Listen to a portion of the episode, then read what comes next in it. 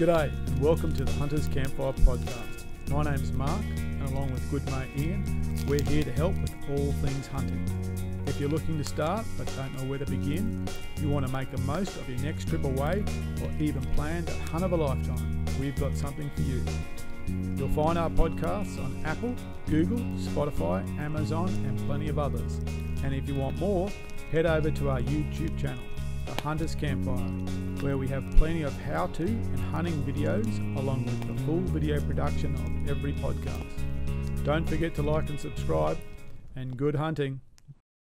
And we're live. We are live. There we go.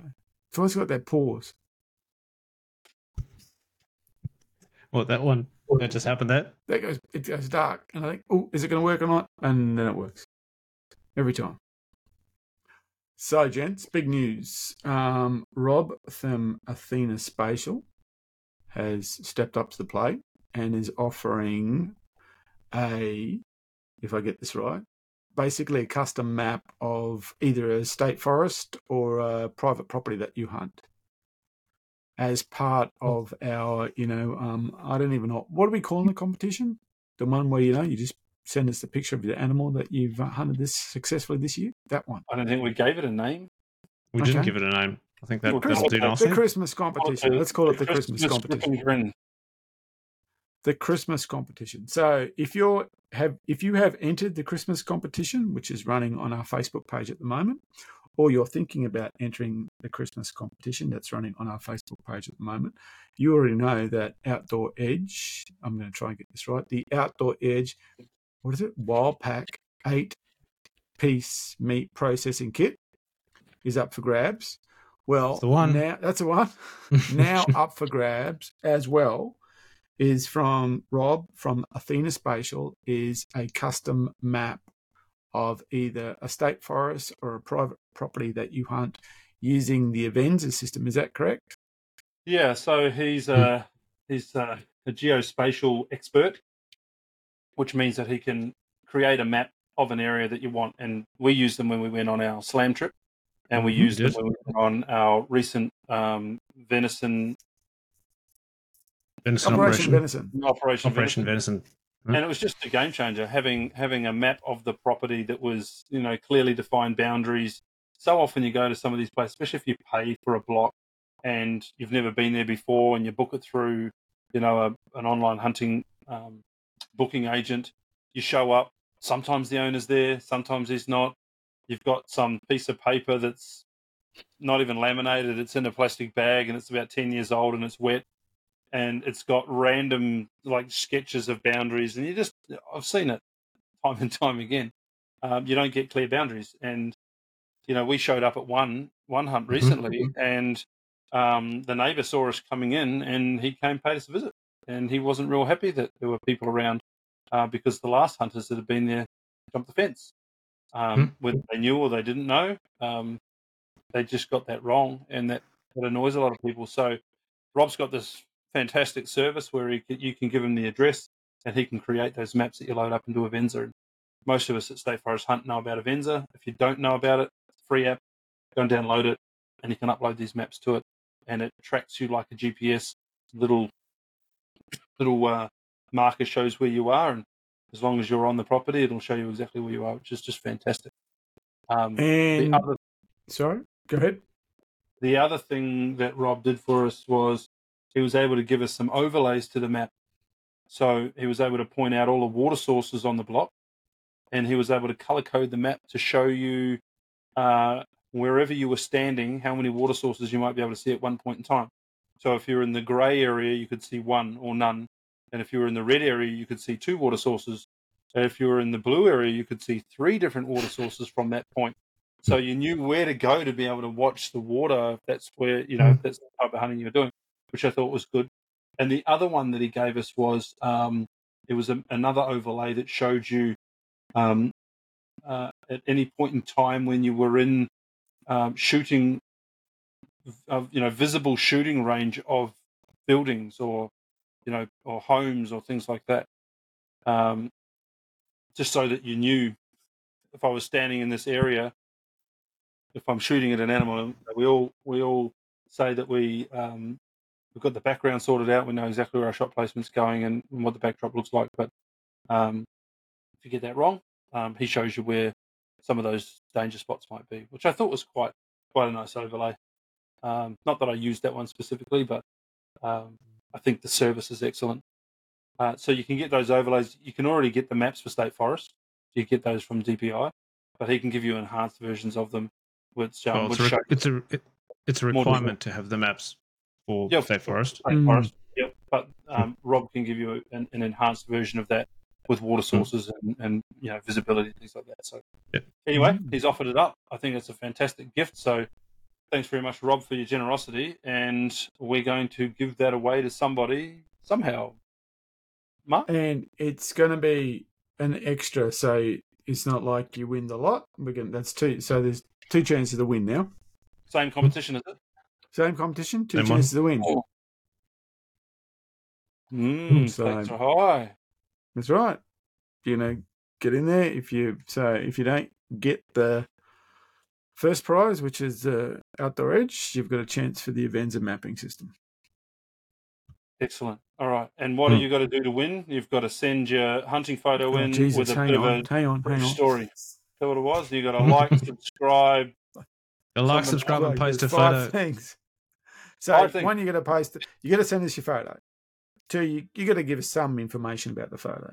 Um, three, you've got uh, you've got to uh, like our Facebook page. You've got to follow our Facebook page, and you've got to share the post. That will have your photo and your details in. Oh, so they so so they send us the photo. Or they can they can drop it in. Well, they can so post like, it on the. um, Dave post Willie on just Facebook. dropped his straight in. You know, he just went, yeah, that's it. that? Dave Willie. Willie. He just went bang. Okay. Willie, I just Willie, went, oh look, there's a new one there. I didn't even know. He just Give dropped it straight in. possible. But most most most polite people, they send you this thing with a night like, hey, look, really love your Facebook page or stuff. Here's my photo. Here's a story. Here's just a bit. so that's it. So right. you- Hi, Dave. that there is that option. You can just do that. And in fact, some people have been so kind as that they've sent me the share. They said, "Here, look, I've sh- you know, I've sh- I've shared it." So, but yeah, I'm just jumping online now, and yeah, you It's the technicalities that'll that'll that'll get you in there. You get get all of those things right with all that detail, and you yeah, you're that's in chance. with a good shot, aren't you? you are. You'll beat Dave. That's it. You can beat that. Uh, and it's pinned. It's pinned. Where is it? There it is. There. Let's have a look. Let's see who's on there at the moment.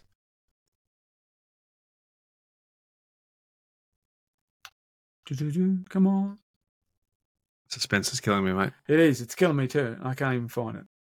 So that's not what While he's I'm- while waiting for that, there are more There giveaways That's my coming. that's We're not my going to tell you what they we they don't want to hear that. We don't There's want to some- hear the there's- voiceover. There's some pretty cool giveaways coming uh, that we'll mention shortly. Not this episode, uh, but there's some Mm. very very good stuff coming that you're going to be interested. So keep tuned. Yeah, very so cool, very I cool found it.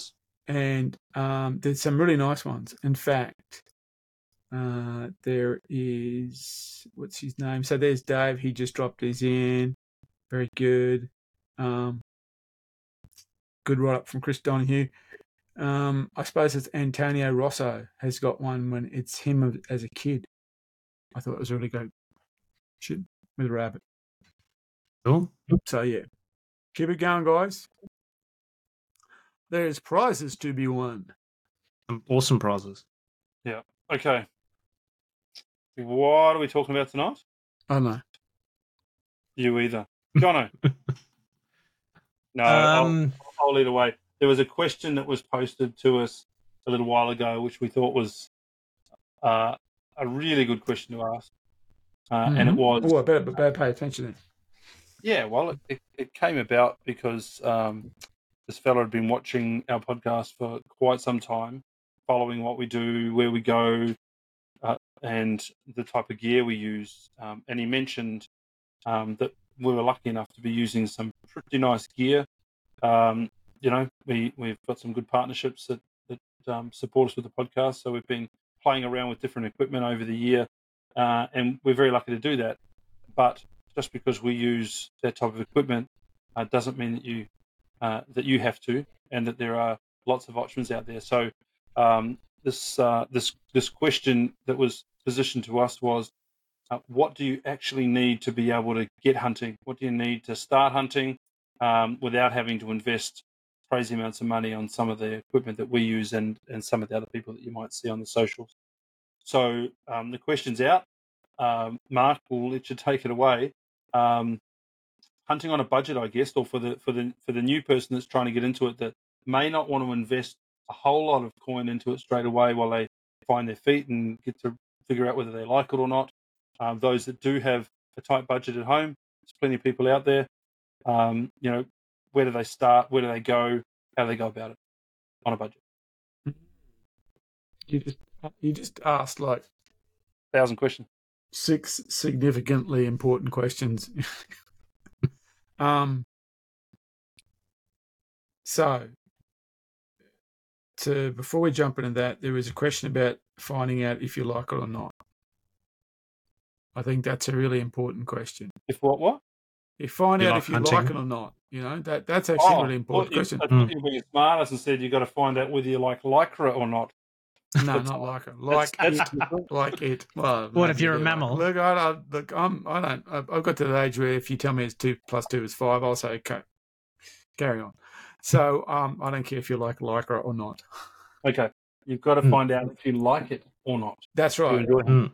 So, and I think that raises a really interesting question, or, or, or so I've had people over the years who've gone, "Oh, look, this looks really cool," or "My mate does what Mm. you do," or "Da da da da da." Can I come along? And you know, one of the things that I say to them is that, "Are you comfortable with things being killed?"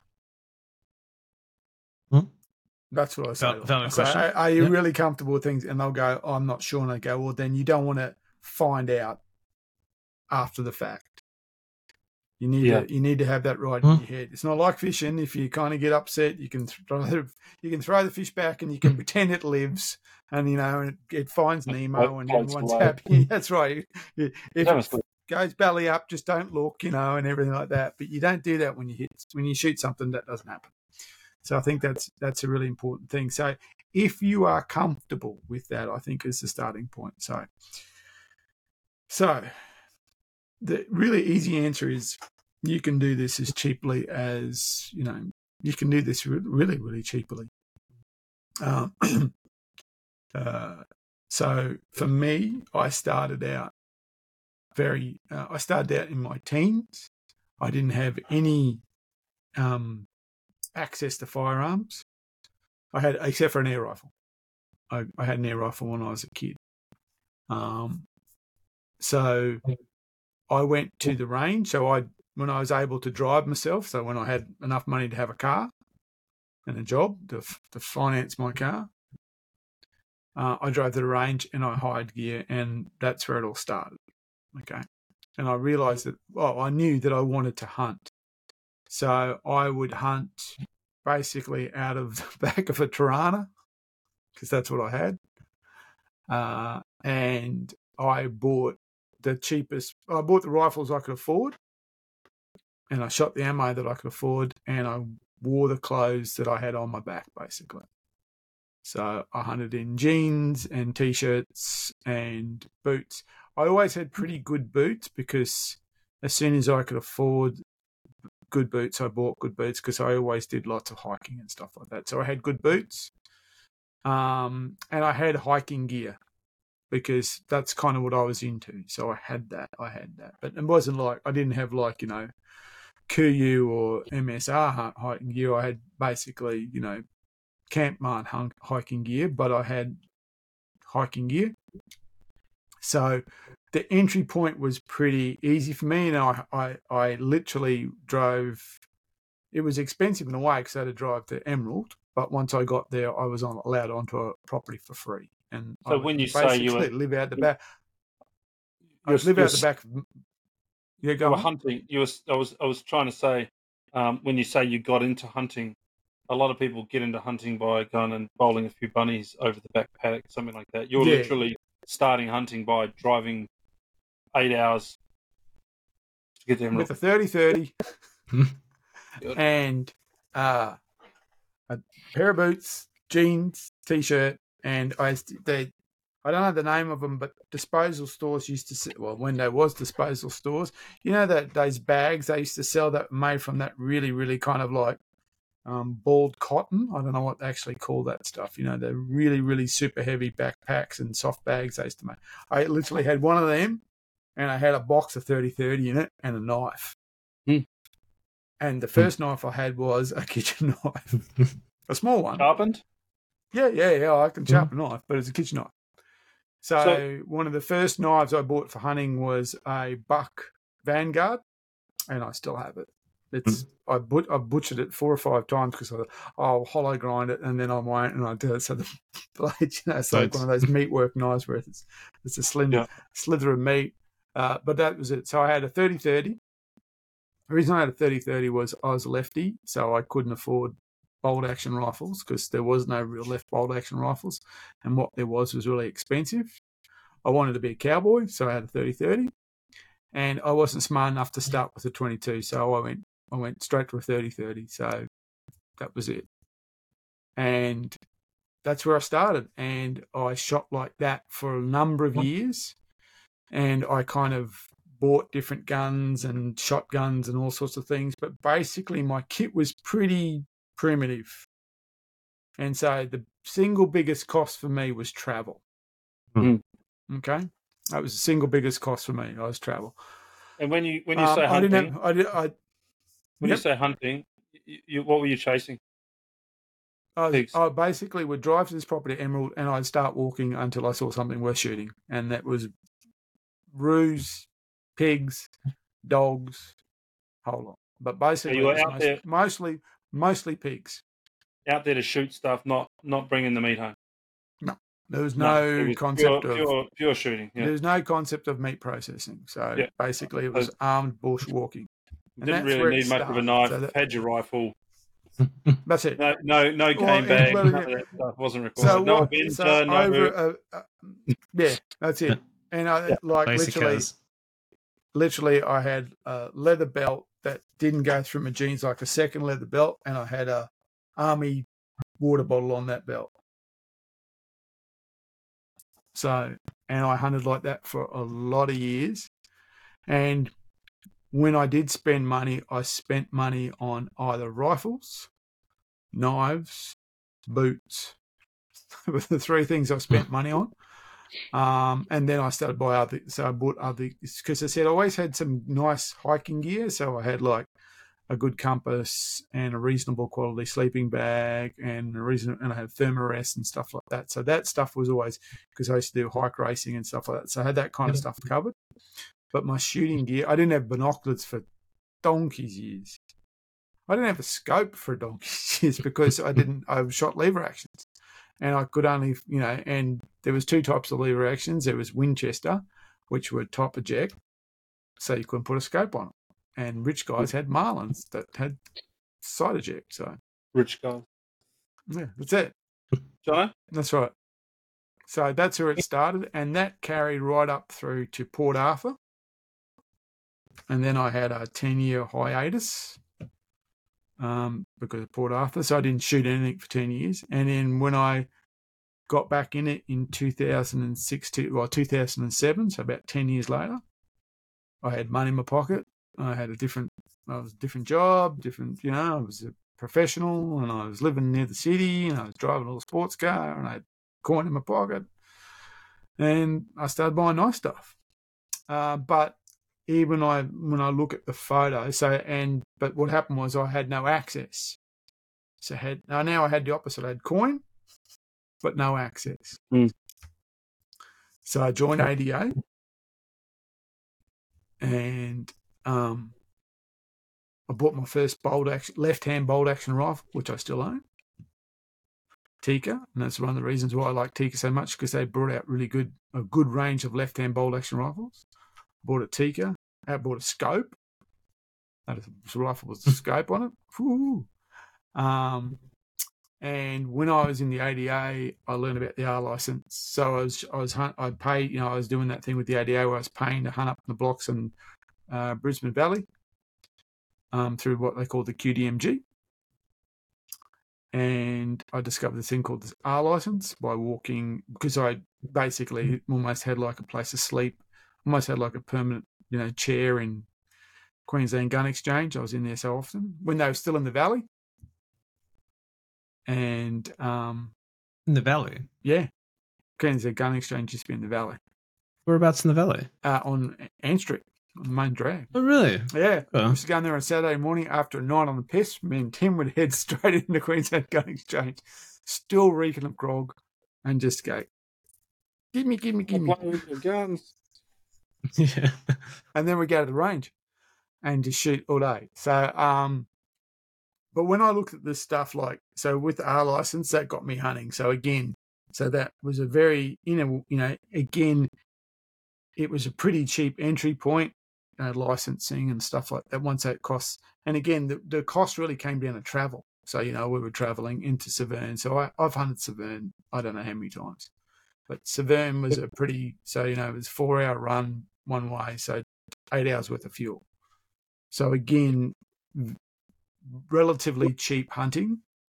Um, and I've got all my photos because this time in 2000, before that, I never carried a, a camera. I've always carried a camera since. And I look back at all those old photos, and I'll actually, I reckon, we'll post some of them up. I'm wearing army disposal gear. Hmm.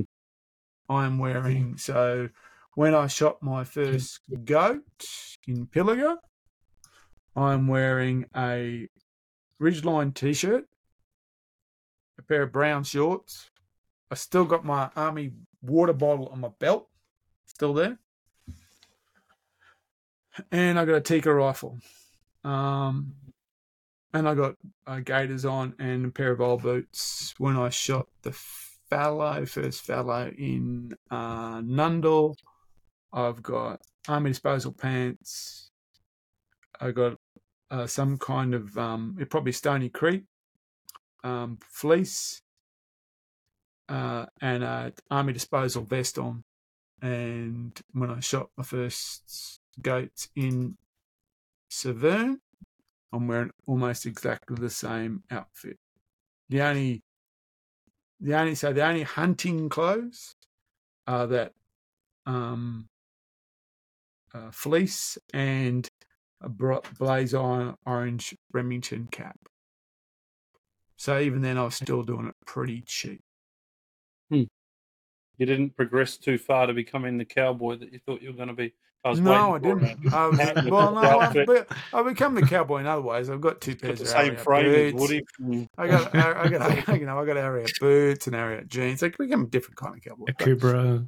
No, Yeah. no, no, never worn Akubra. No, never worn. No, I look like a roofing nail with big hat. Um, I got, I got the boots and all that stuff. But Hmm. yeah, so I, but I mean, so the entry points were pretty easy in terms of cost for me, and that's because when I started, I was, I was a second, I was a second year apprentice, and I was a second year apprentice when no one, you know, your mates who are on the dole used to laugh at you because they made more money than you than your apprentice. You know that kind of. That's when I was a second year apprentice. When it was like, you know, you literally got. I think I got in second year. I I, I think I got to three figures for pay. I think I got I cleared hundred and two dollars a week. For that, in the first year apprentice, I was in the high nineties. I was ninety seven or something. So I Yeah, never it's had a relative though. Mm. What was the rifle worth? Yeah. well, no, it wasn't relative because I used to drive a V8 Torana, so it was like I knew exactly Fuel how was much. cheap. right? Yeah, Like, but yeah, I, everything else yeah, was but I knew that I knew that when I started on on you know I knew where the needle had to be on Sunday night, so I could Oh drive yeah, to I, work had, for the I next was one. the same. When I when So I it's got paid, I got paid cash in a little envelope. Yep, The little Yellow place that I envelope. and it was counted down to the coins how Yeah. much I got paid that week, and I knew Mhm. That I could pay my mum back the car loan because she bought the car when I started work. I could pay my mum back the instalment for the car loan. I could pay my week's board. I could fuel the car up, which was enough to get me to work and back, and to the city to chase girls on the weekend. I could buy uh, a 50 gram pack of tobacco, and I could buy a carton of beers. And that would Yep. paid done. Done. I was done. finished. And I was lucky to have I- board because that covered my lunch for work for the rest of the week. And then I'd do it all over again. That was I like was I was Rinse, I, repeat. I either went for a beer or I went I had I went out looking for girls on Saturday night or I had a beer on Friday night, but I couldn't afford to do both. Not at all. Like, oh, we're drinking tonight. Okay, that's it. So I'm expensive, so I'm watching Oh, TV. yeah. I'm watching TV on Saturday night. That's it. Uh, Trana sitting Oh. in the driveway. let's flick to Jono. How how how did what was the the baseline kit for you when you got into hunting? Well, for me, so I got into hunting as a as a teenager, late teen. Um, we've spoken about on the podcast before. So my mate Rory at school, um, he was a he came from a, a hunting family, and he got me interested in hunting.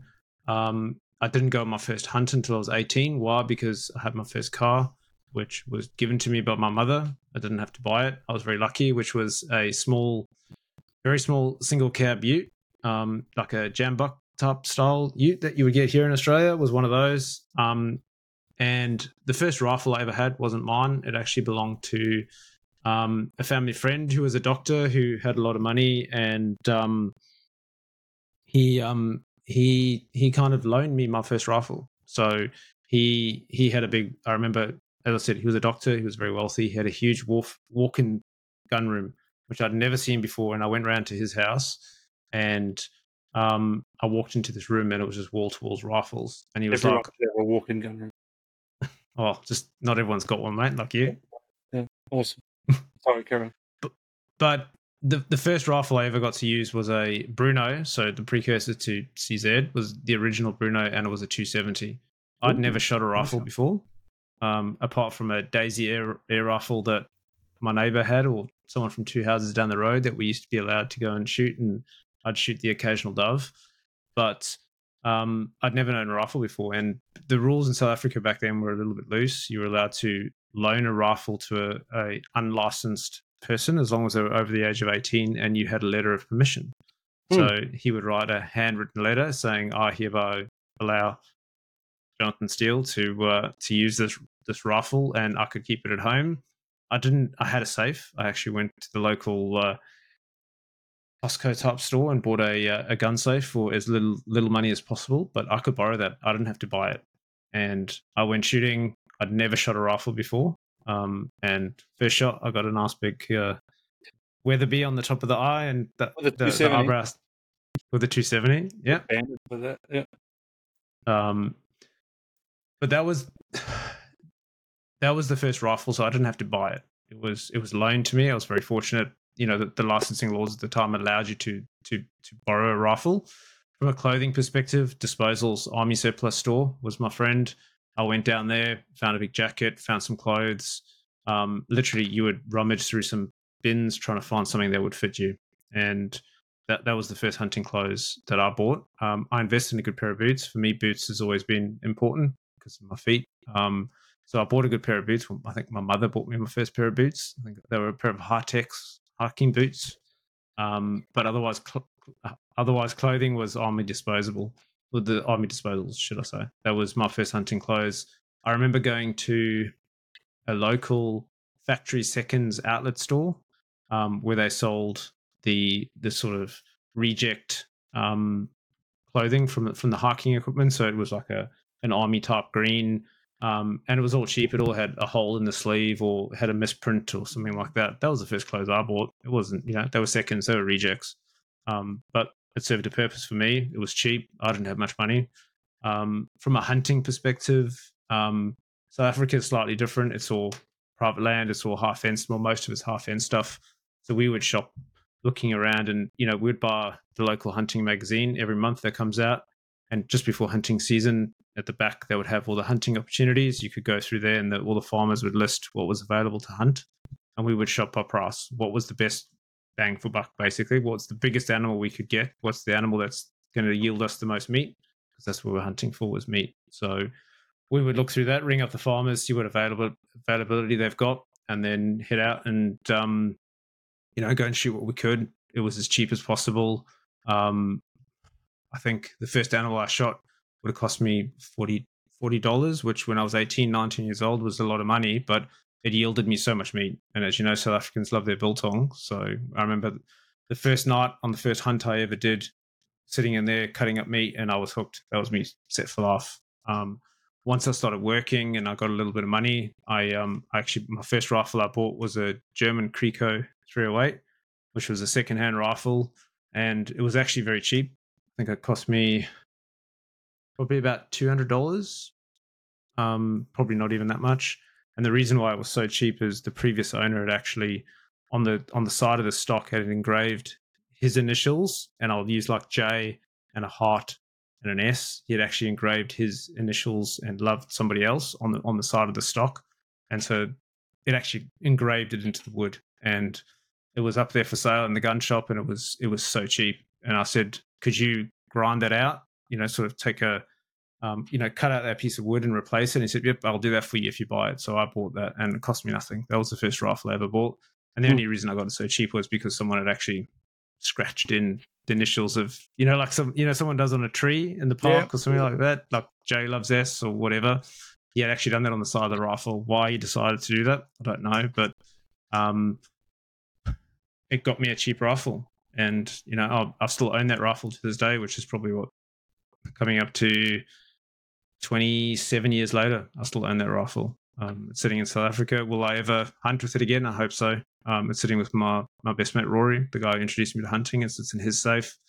Um, and when I went back in 2018, I hunted with it because it's, it's the first rifle I ever owned. So for me, it's special. It's awesome. My story's a bit more tragic. and and probably a little bit more embarrassing. No, I um I uh being brought up in New Zealand, our our gun laws over there were either loose or I didn't know about them, so I didn't care. Um, sort of how it was. Um, most kids I knew had uh, slug guns. You know, growing up, we all had slug guns, and I had this really awesome collapsible double sprung slug gun that was just deadly. You could shoot, and because in New Zealand possums were feral, um, or pests, you could go and shoot possums out of trees, and this this um the slug gun could shoot a possum through a piece of corrugated iron, and it would knock it over. It was a pretty powerful piece of piece of gear, uh, and as kids do, um, we modified that thing and, and got an extra powerful spring put in it, and yeah, it was a bit of fun to start with. But um, I, going back, I idolized my uncle. I had one uncle on my dad's side. He was a military man, and whenever he would come to visit, I'd ask him stories all about this, you know, his life in the military and things like that. And um, one day he dropped off a full set of pack webbing, um, ration packs, clothing, um, you know, all the camouflage netting, like pretty much a full set of kit that he had. Uh, he just brought it and dropped it off, and I was just like, "Oh my goodness, I've got all this stuff that I can now, you know, pretend I'm a soldier. I'm not a cowboy. I'm, I'm the soldier boy instead." And um, and I would go up, you know, we had bush up behind us, and I'd put the pack on, and I'd go camping and take my own stuff up there, and I'd wear the webbing and you know, and all the cams, and I'd go up there and make my little hut, and I'd survive overnight, and I'd come back, and I thought it was awesome. Um, but as I got a bit older, and I got the slug gun, and I'd then go, you know, wandering the neighbours' paddocks and shooting bunnies and and shooting possums, and and the bunnies was what did it for me for the meat, because Mum said, well, you should bring it home, bring the bunny home, and we'll cook it. So I did it, and it was beautiful. And then I could go, you know, I could go out on a weekend and I could go and shoot some bunnies and bring them back.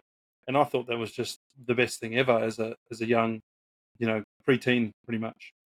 Um, for me, um, so I probably had, I'm not going to say it's great gear. You know, it was an Alice pack, you know, from probably Vietnam days, and uh, and some old webbing, but it, you know, it was serviceable and it did a great job and it carried everything I needed to.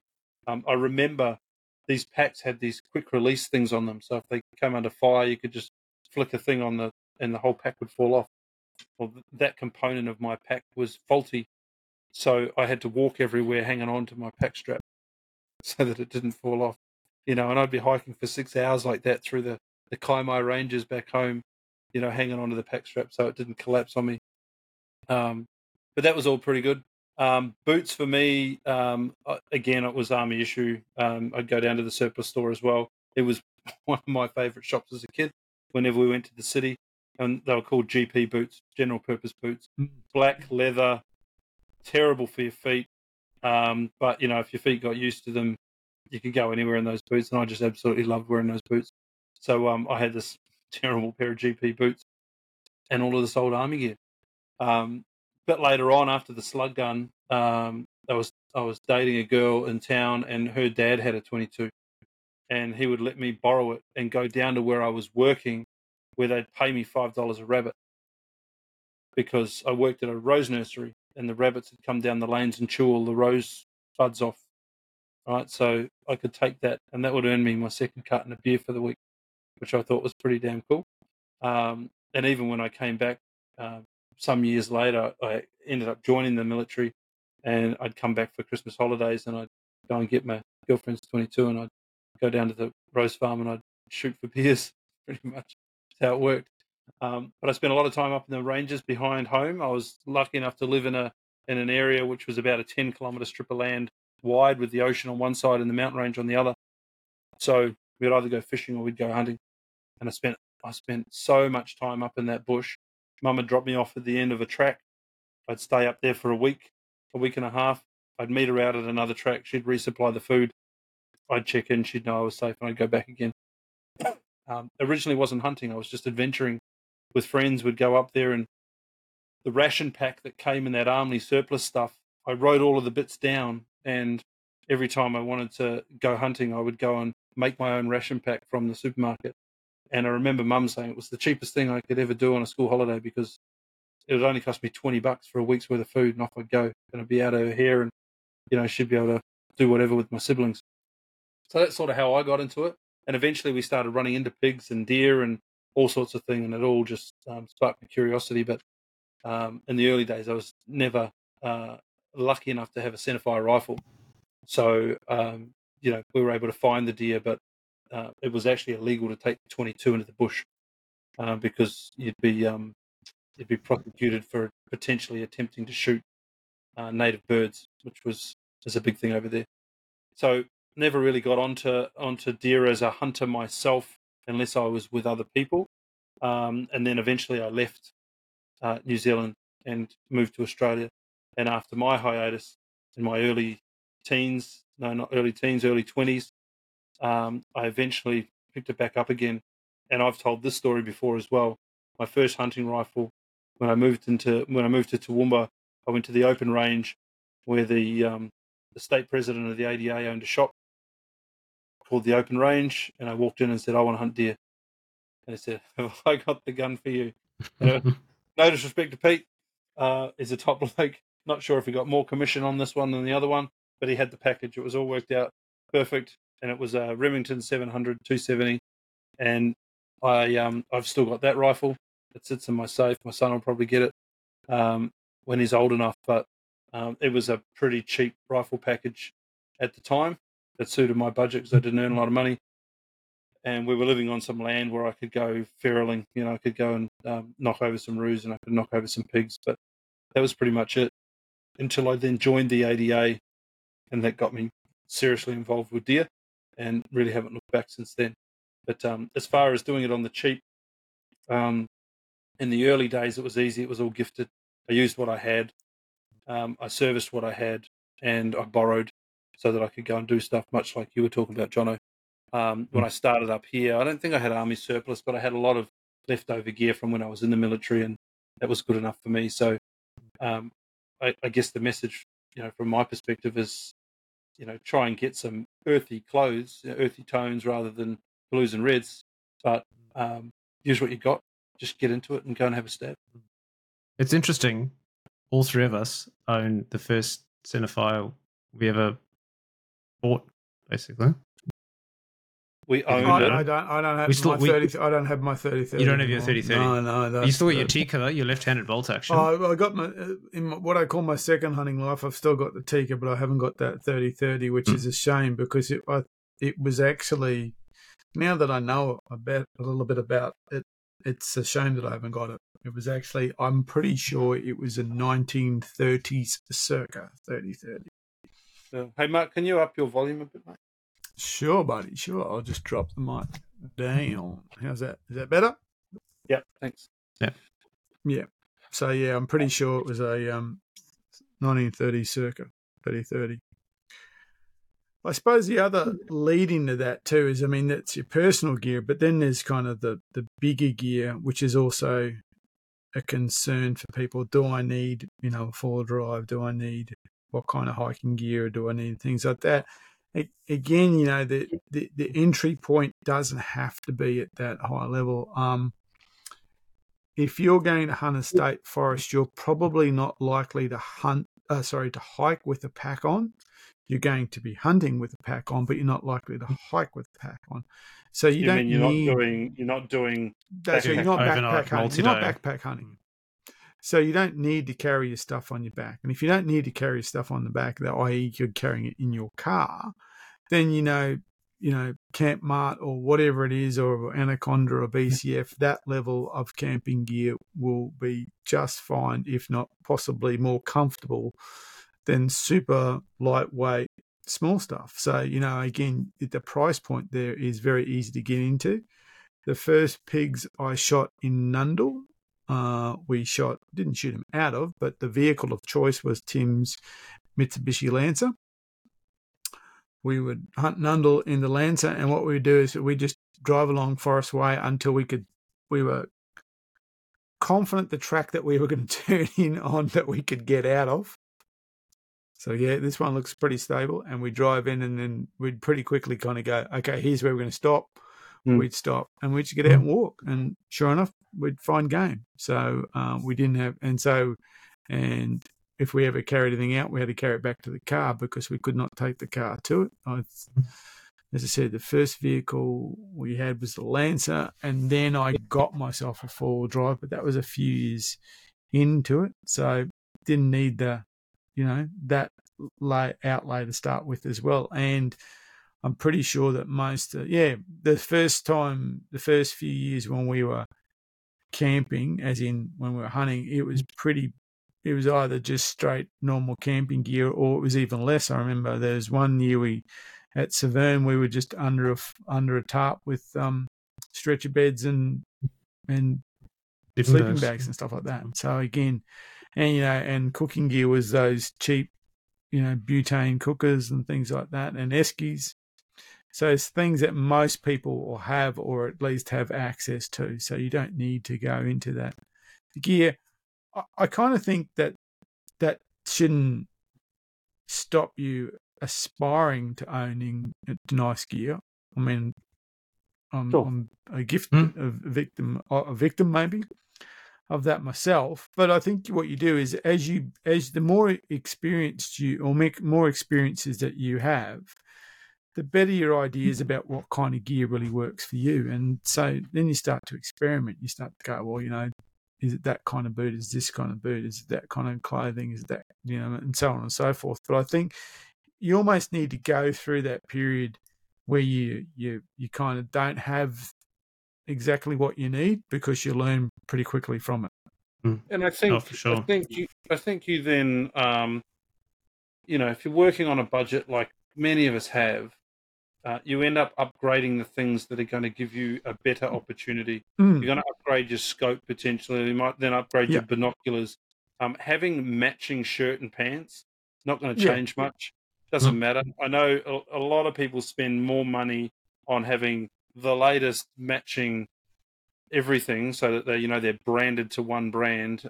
You know, sure if that's your thing, that's fine. But for a, for someone who's starting on a budget, it's really not necessarily, and you can you, you can focus you can focus your budget on things that are going to help you succeed more. Mm. Yeah, I think that's it. You build you you build your kit around the the most important stuff, and then you kind of build out from that. So, Mm.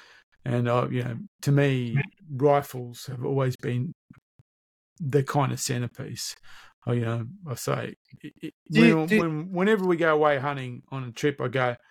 If I forgot anything, as long as I haven't forgot the rifle and the bolt and, the ammo, the rest I can, you know, I, I- I'll get by without with everything else. Yeah, you can I'll walk get in by. jeans I- if you need to. That's it. Well, I've got I've got a photo that I was hunting in the Pilliga, and it's got to be only a couple of years old. uh, A couple of years old, maybe, maybe, maybe a bit more, maybe like 2019 or 2018, something like that. I can look it up, but I'm I'm wearing jeans Hmm. and I'm wearing a you know a Columbia fishing shirt because it's a Pilliga, and that actually makes a lot of sense in that country, you know.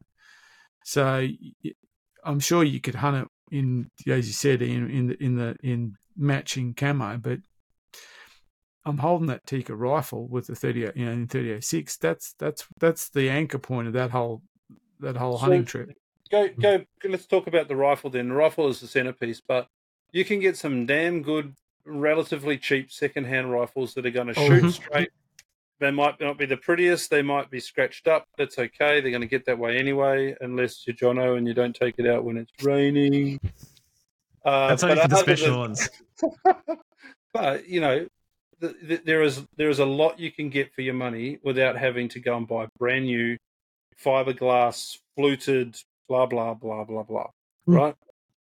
Well, the first the first rifle I bought was, as I said, that secondhand 308, which had someone had engraved initials into the stock. Hmm. Um, Did it?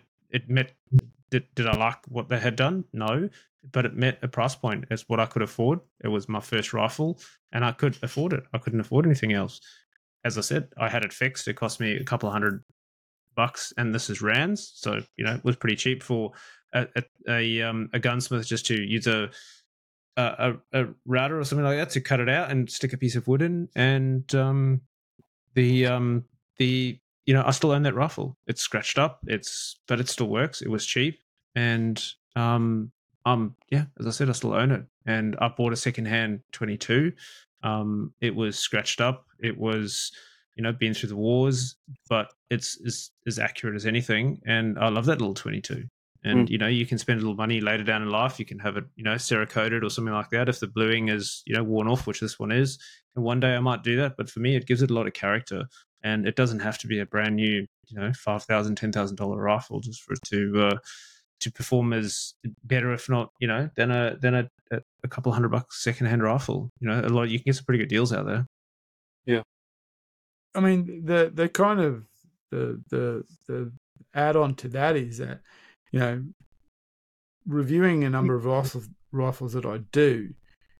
What's what I've seen, in, especially in, in rifles that are available in Australia, it's kind of like what happens in fishing. You know, like Shimano will bring out a reel, and it'll be like their top line reel, and it'll have all their bits and pieces in it, and it'll be like a you know it'll be a many many hundred dollar reel and what happens is over the over the following years you know that that technology kind of keeps dropping down and so eventually you get down to a hundred dollar reel that's pretty spectacular compared to you know um, what a hundred dollar reel might have cost a few years ago and i've seen that trend in rifles too um, the number of entry grade rifles that you can buy now that shoot sub MOA or MOA Mm.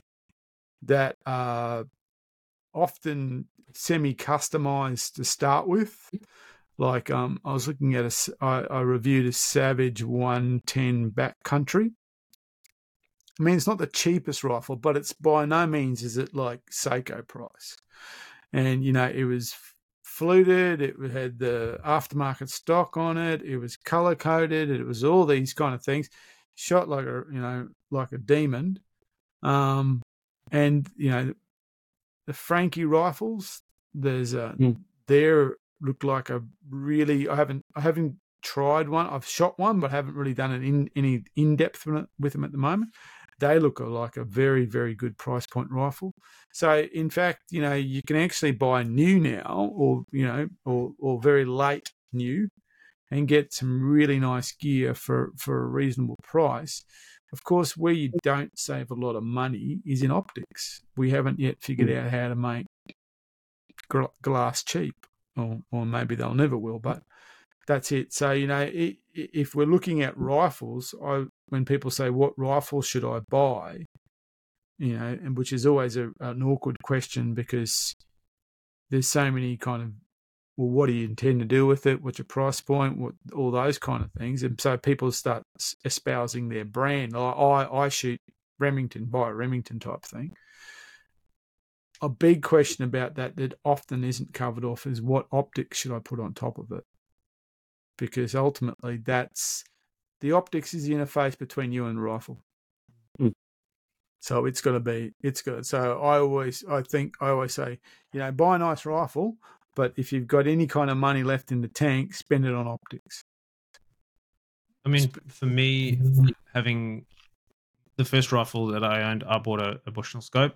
Um, it was a entry level Bushnell, served me, you know, three to nine by forty, I think it was, pretty standard um, magnification, great scope, worked Mm. perfectly. Um, I, when I moved to the UK, I started hunting, and a three to nine by forty Bushnell is not going to cut it in the type of hunting you do there because you're doing stand hunting, you're doing hunting that really, really last light and first light.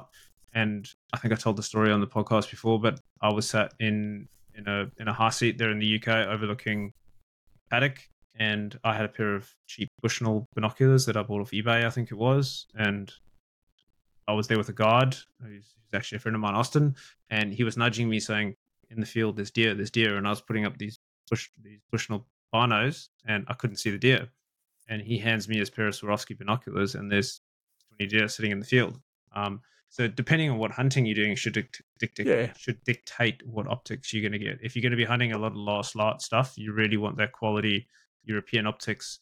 Um, obviously, Swarovski's up there, um, you know, Zeiss, but you know the Steiner and and those sort of optics they they work so well in that last light. Um, for general purpose, you don't prob- potentially don't need as high quality, but it's I think you should be spending you should be investing more in your in your optics than you should on the rifle. That's my view. They're making some pretty good um, scopes these days that have a, a really dynamic range, don't they? Like this, Mhm. uh, the Predator Eight um, is I can't even remember what it is. It's a two to what? Uh, that's the eight. Well, it's a two. It's an eight, so it's a two to sixteen. Yeah, like it's a it's it's quite a broad range. Um, so you can use that for open country and close quarters at two power, right? Mm. Um, Mhm. So I think they're making, you know, they're, they're making optics with a much bigger range now than they used to. That's the first scope I had. It was the Bushnell five by fifteen. Um, not the best idea for um, close quarter hunting, spot and stalk with a five power minimum, but um, every ex-military guy thinks he's a sniper, and this looked like a really cool scope when I bought it, and I didn't know anything about what I was looking for. Um, thanks, thanks, Pete. Um, but yeah, I think I moved on from that fairly quickly, um, just because I was looking through the scopes of friends that I was hunting with, and um, as to your point, Jono, they were seeing stuff that I couldn't, or I was seeing things through my binos that I couldn't pick up through my scope, and that's a real pain in the ass.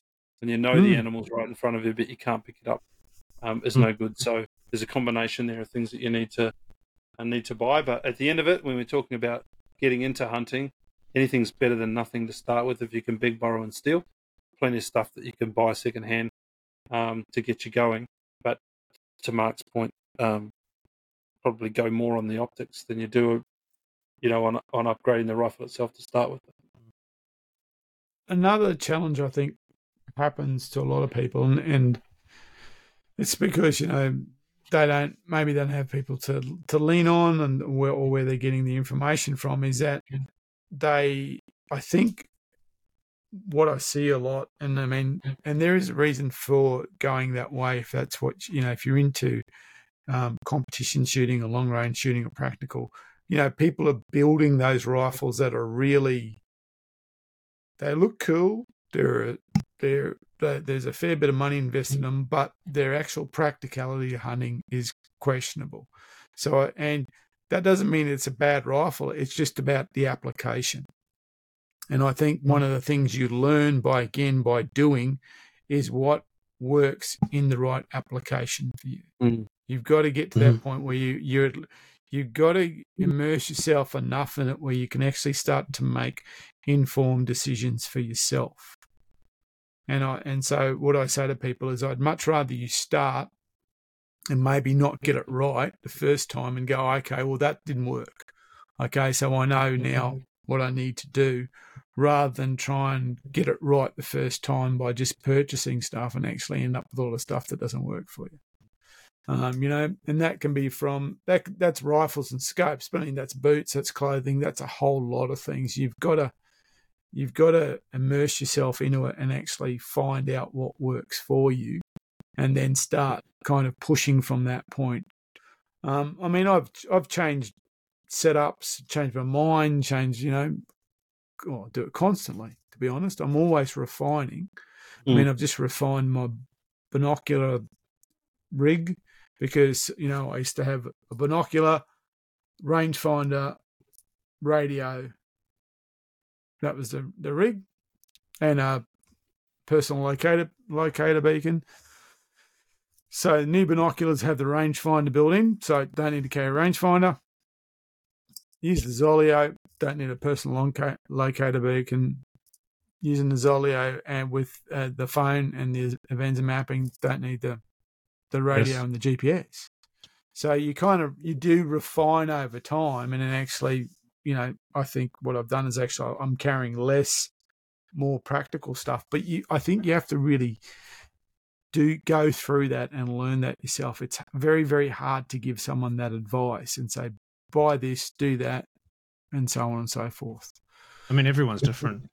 Yeah, it's not only that they're different; it's just that you know, they what they how the hunt's going to play out for them is different. You know, those kind of everyone hunts differently. Is, that's it. I um, yeah, I mean, if I was going to give some advice around that, I and not everyone is going to agree with this at all, but um, for those that are getting into hunting, it is much much cheaper, in my opinion, to get the gadgetry centered around the phone. We've spoken about this before. Mm you know the Garmin Rhino with you know it's a great piece of equipment. You know the, the handheld, the GPS, it's robust. Um, it's a you know it's got your two way radio built into it. It's freaking expensive.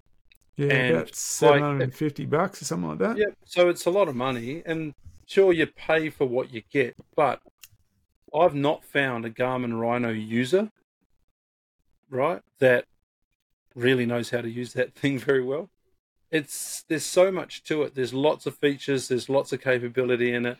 Most people learn the basics. Half the people can't get the radio to bloody work because it's got it's got settings on it that if you don't get them right, it can't talk to a normal radio. It's got you know um, in in band um, security settings or whatever they call it. Can't even remember what it's called, but I, I know that we we I, I was in a scenario at the bottom of the Alps in New Zealand where we needed to radio back up to camp to let them know that we were okay. And um, I almost think that the rhino came out of the plastic at that point and hadn't even been tested by a mate that owned it. We just thought you could turn it on, push the button, and start talking. It wasn't the case. My point really is everything's converged on the mobile phone to, to what Mark was talking about before. The GPS is there, the messaging's there with the Zoleo, um, sort of does away with the radio a bit. Um, there's so much you can do with that, and the apps are free, and the phone you know how to use talked about this on a previous podcast. If you're going to go and invest in radios and GPSs and all of that sort of stuff, have a look at what can center around the mobile phone first because mm. you can probably do most of it there without investing too much and by knowing how to use it. It's important you do. I think that's a really good point. And the thing is that that's only just started to happen too. Yeah, that's right. Because I mean, I, I, was doing a gear clean out a couple of nights ago, and there's I got a rhino in there, and it's it's in a pretty good condition. Anyone want to buy it right give me a call. I've got one. have a look at there. our pre-blooded page on the website. That's it. You'll, be able to, there. you'll see it up there shortly. You know, and in that box with the rhino is also my personal locator beacon. It's in there.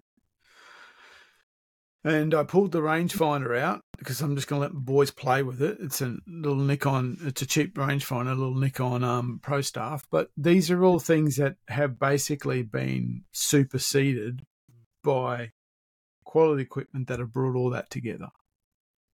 So, you know, you, it brings it all together. And as you said, um, that right, the the Rhino or any of the Garmin's, they have an, a massive amount of functionality that yeah. you don't even look at.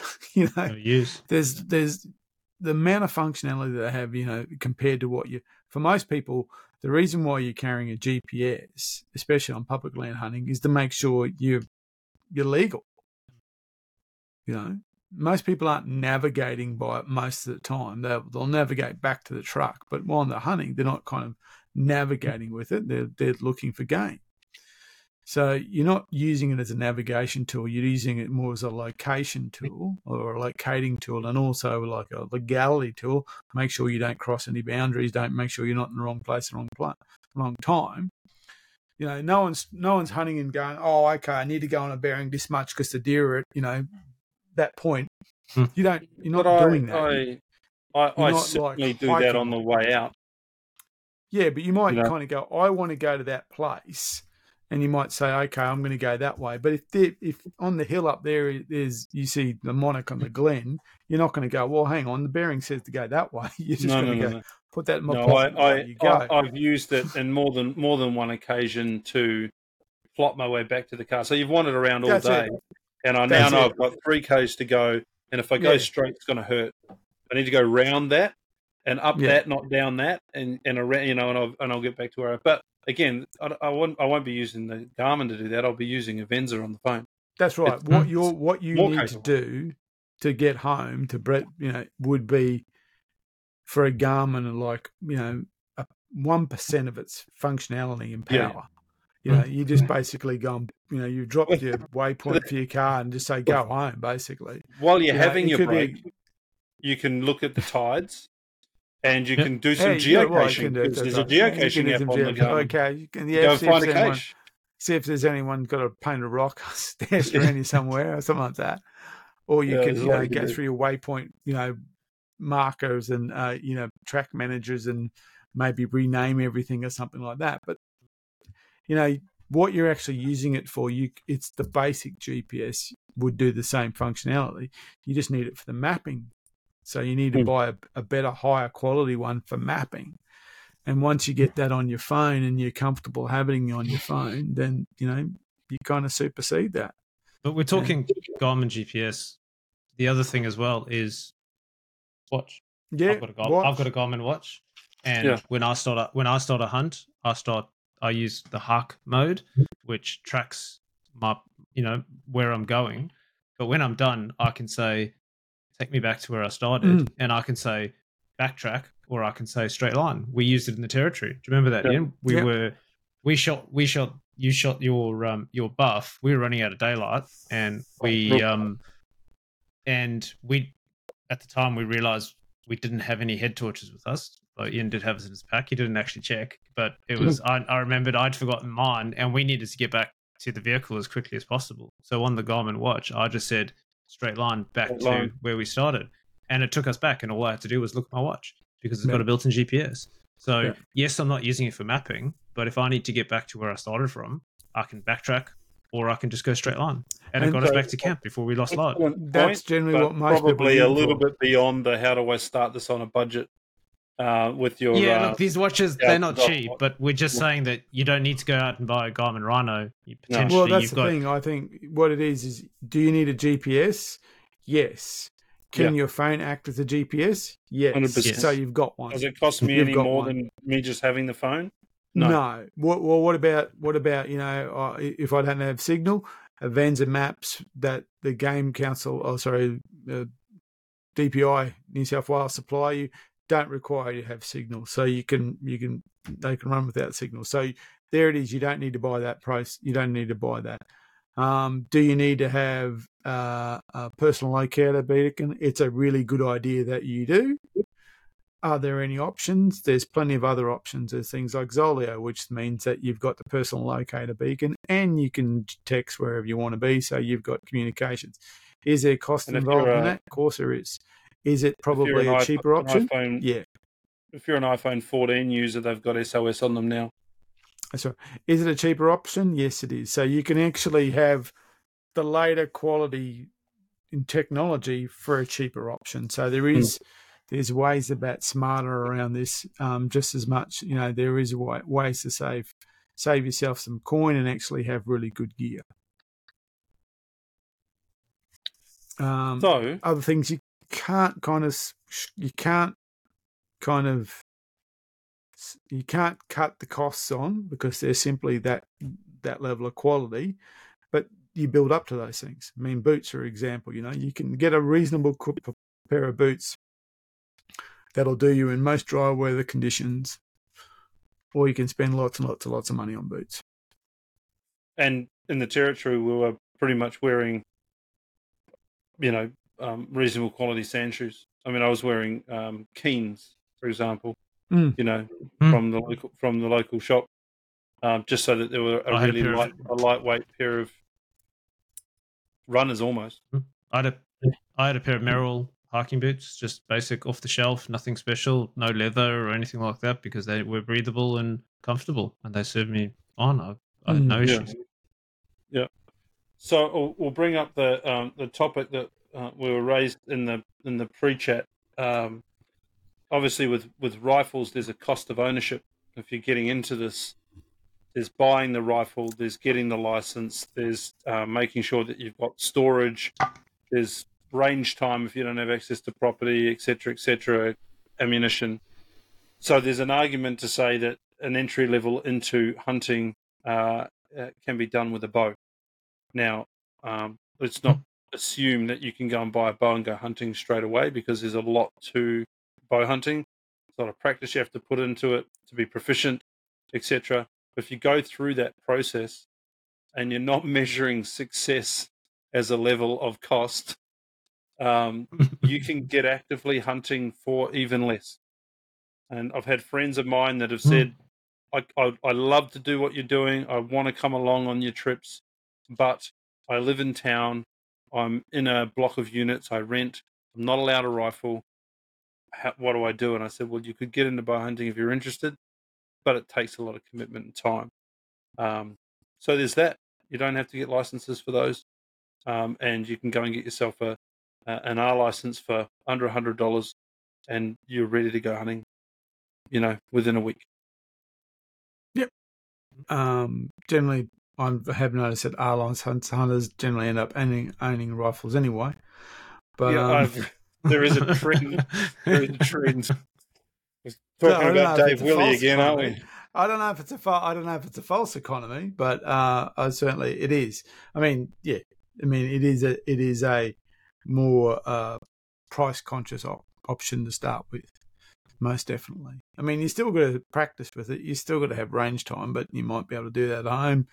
You'd be Yeah. able to- you still got to do. I mean, I've got bows. They're not exact. They're not that cheap, but I mean, yeah, they're cheaper. Yeah, yeah. I mean, you can get some very expensive ones. Um, Yeah. I guess they could. It could end up being a rabbit hole, just like rifles could. You're always going to Oh, want better and the, the best There and the latest and greatest. There is a there is a there is a I suppose a reality here, and it's like anything that you do. And you know, if you if you if you wanted to save money, you would not own fishing rods.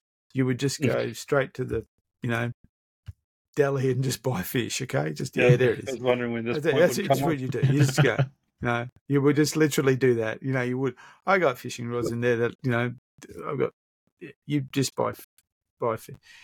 If you want to save money, don't go hunting. Go to Woolies. It's going to be cheaper. But if you want to have a life worth living, then go fishing, go hunting, go out. So, I think that the the, the cost should never be a a prohibitive point. You should you just got to figure out a way to get around it. Yeah. And if you Yeah. think cost is a prohibitive for you, then we just need to figure out how to how to stop that from being prohibitive. We just got to we got to get smart around it. That's what it is because it, the activity itself is what you want to do. So it's a, and we all are uh, examples, and there's plenty of other examples of where you can get going for very very cheap. It's about as cheap as you can in most things. Um, so yeah, I I I, I kind of get a bit funny when people start to do the cost benefit analysis of hunting because I don't want to. I don't. I don't need to look at those. If that was a business, someone says, "Here, Mark, I want you to look at this business that's worth buying. It's a hunting business." I just go, "Oh shit." Look at those poor bastards. They must have got nothing. But that's it. So that, that we we know that's the reality. You know, as I said, people think I'm rich because of my gears. I'm not rich. I'm just irresponsible. I'll, s- I'll see something shiny and I'll go buy it. The Ooh, comment on. Facebook I saw was, um, um, well, you, you all you all know the uh, he he who dies with the most toys wins comment, but there was uh, another one that someone posted up today, which was uh, oh something along the lines of um, buy toys now because you can't get them when you're dead, something like that. yeah, You, you may as well enjoy your life while you got it. So that's it. And uh, the ultimately, we none of us got into hunting for the cost benefit analysis. We got into hunting because you know it was uh, an activity that there's no other way we could to achieve what we wanted to achieve without immersing ourselves in it. And I and I constantly want to pr- promote that to people. Don't look at this as a, a as a as a as a cheap way of gathering meat. As you said, it's a lot cheaper from Woolies. So don't look at this as look at this as you're going to actually do something worthwhile, and then there's all these other benefits around it. You know, there's a there's a myriad of benefits around it that to you, to other to to others, but ultimately this is an activity that's going to be beneficial to you in your life. So pursue it and figure out a way to pursue it. But don't don't let the the don't let the guy with the you know the matching gear and the matching rifle and the matching pack and matching everything else put get put you off. Get into it. Well said. Mm, definitely. Okay. we leave it there, Mark. Quite. Okay. Sure. Good way to end it. That's, that's, that's, that's some, some wise words to end a podcast. Cool.